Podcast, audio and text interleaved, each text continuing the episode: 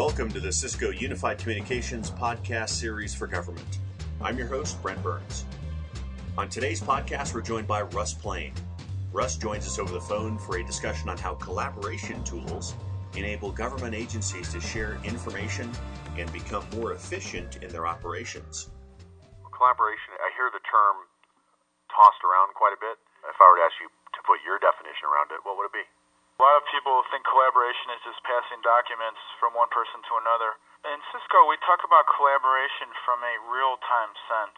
I mean, multiple people in multiple locations with multiple technologies all talking and looking at the same type of information. And this could be done through a variety of mediums chat, web collaboration, video collaboration, and voice collaboration.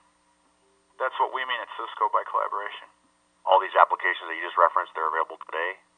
In fact, in our world, collaboration has multiple dimensions audio, video, and data collaboration. We have a variety of products that address that. For example, let's say we had a customer that had classified needs.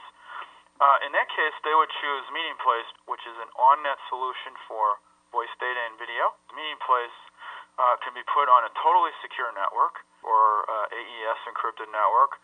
But the most important element of Meetingplace is that it can have data, voice, and video all in the same meeting at the same time, and you know exactly what media the person who came to the meeting came in.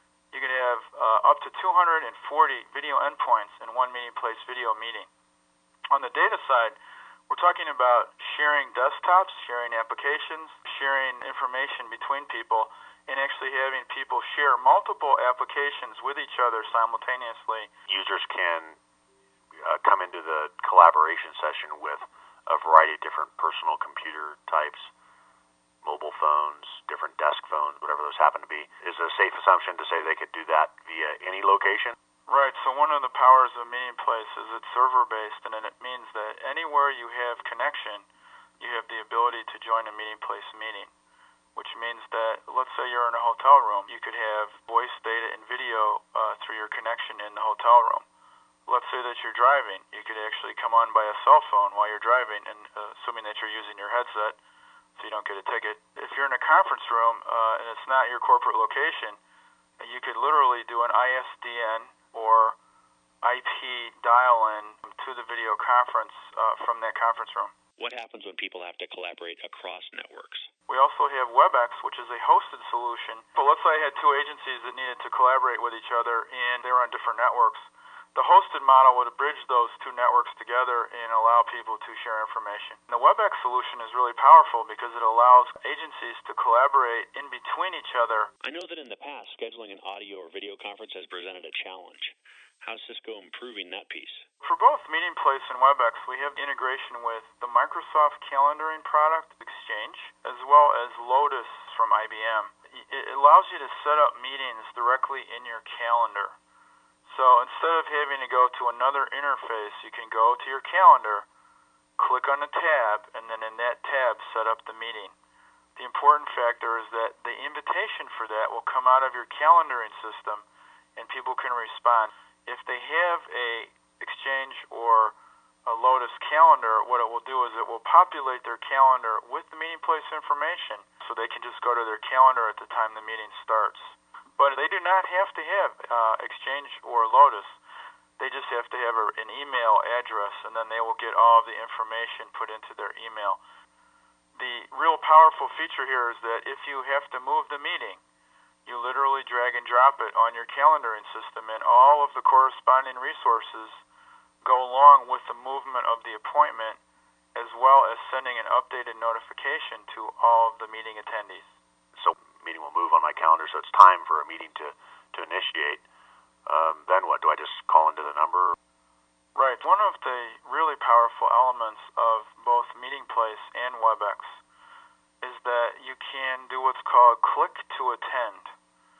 This means that in your invitation or email, you will have a link that will carry you to the web server page that allows you to begin your meeting. In addition to that, once you join that meeting, you can have it call your phone or dial your video endpoint and bring voice and video into the meeting just by clicking a couple of buttons on your PC. or, or your Macintosh or your Unix workstation. And if I'm uh, audio only with a mobile phone, that I just call into a number like I'm used to? Right. How are these collaboration tools being used today to assist in the federal mission? Collaboration in general is used in a variety of environments in federal.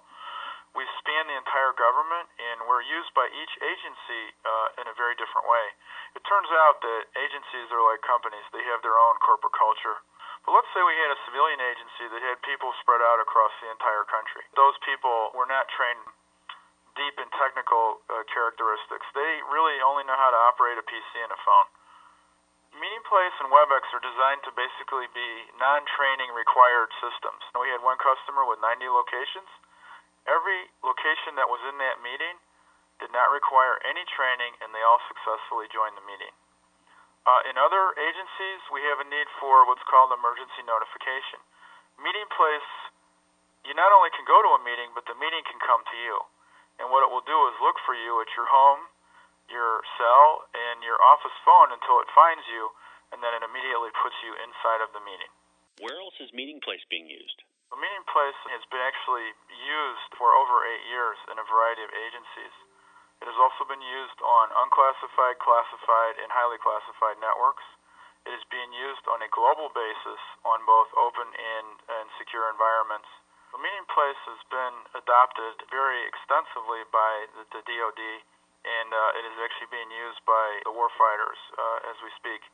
In addition to that, Meetingplace was Joint Interoperability Test Command certified by people at Fort Huachuca. Russ, one of the areas that we've discussed on other installments of our podcast series on unified communications and federal is the ability for customers to make a easy migration or simple upgrade path to deploy new unified communications solutions? How do you handle the implementation and upgrade process?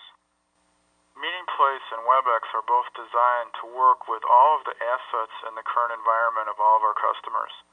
This means that they don't have to migrate to any voice over IP or unified communication technologies. For example, if they had a TDM phone system, they could use those phones. And every PC that I'm aware of has a browser on that and that would allow them to use their PCs and their existing phones. The video camera integration uh, simply requires a standards-based video camera. They can use all of their assets as they exist. Well, I'm sure that's good news to a lot of folks out there. Russ Plain, thank you so much for taking the time today to fill us in on collaboration and how Cisco is making it all possible. Thanks. Thank you for joining us on the Cisco Unified Communications podcast series for government.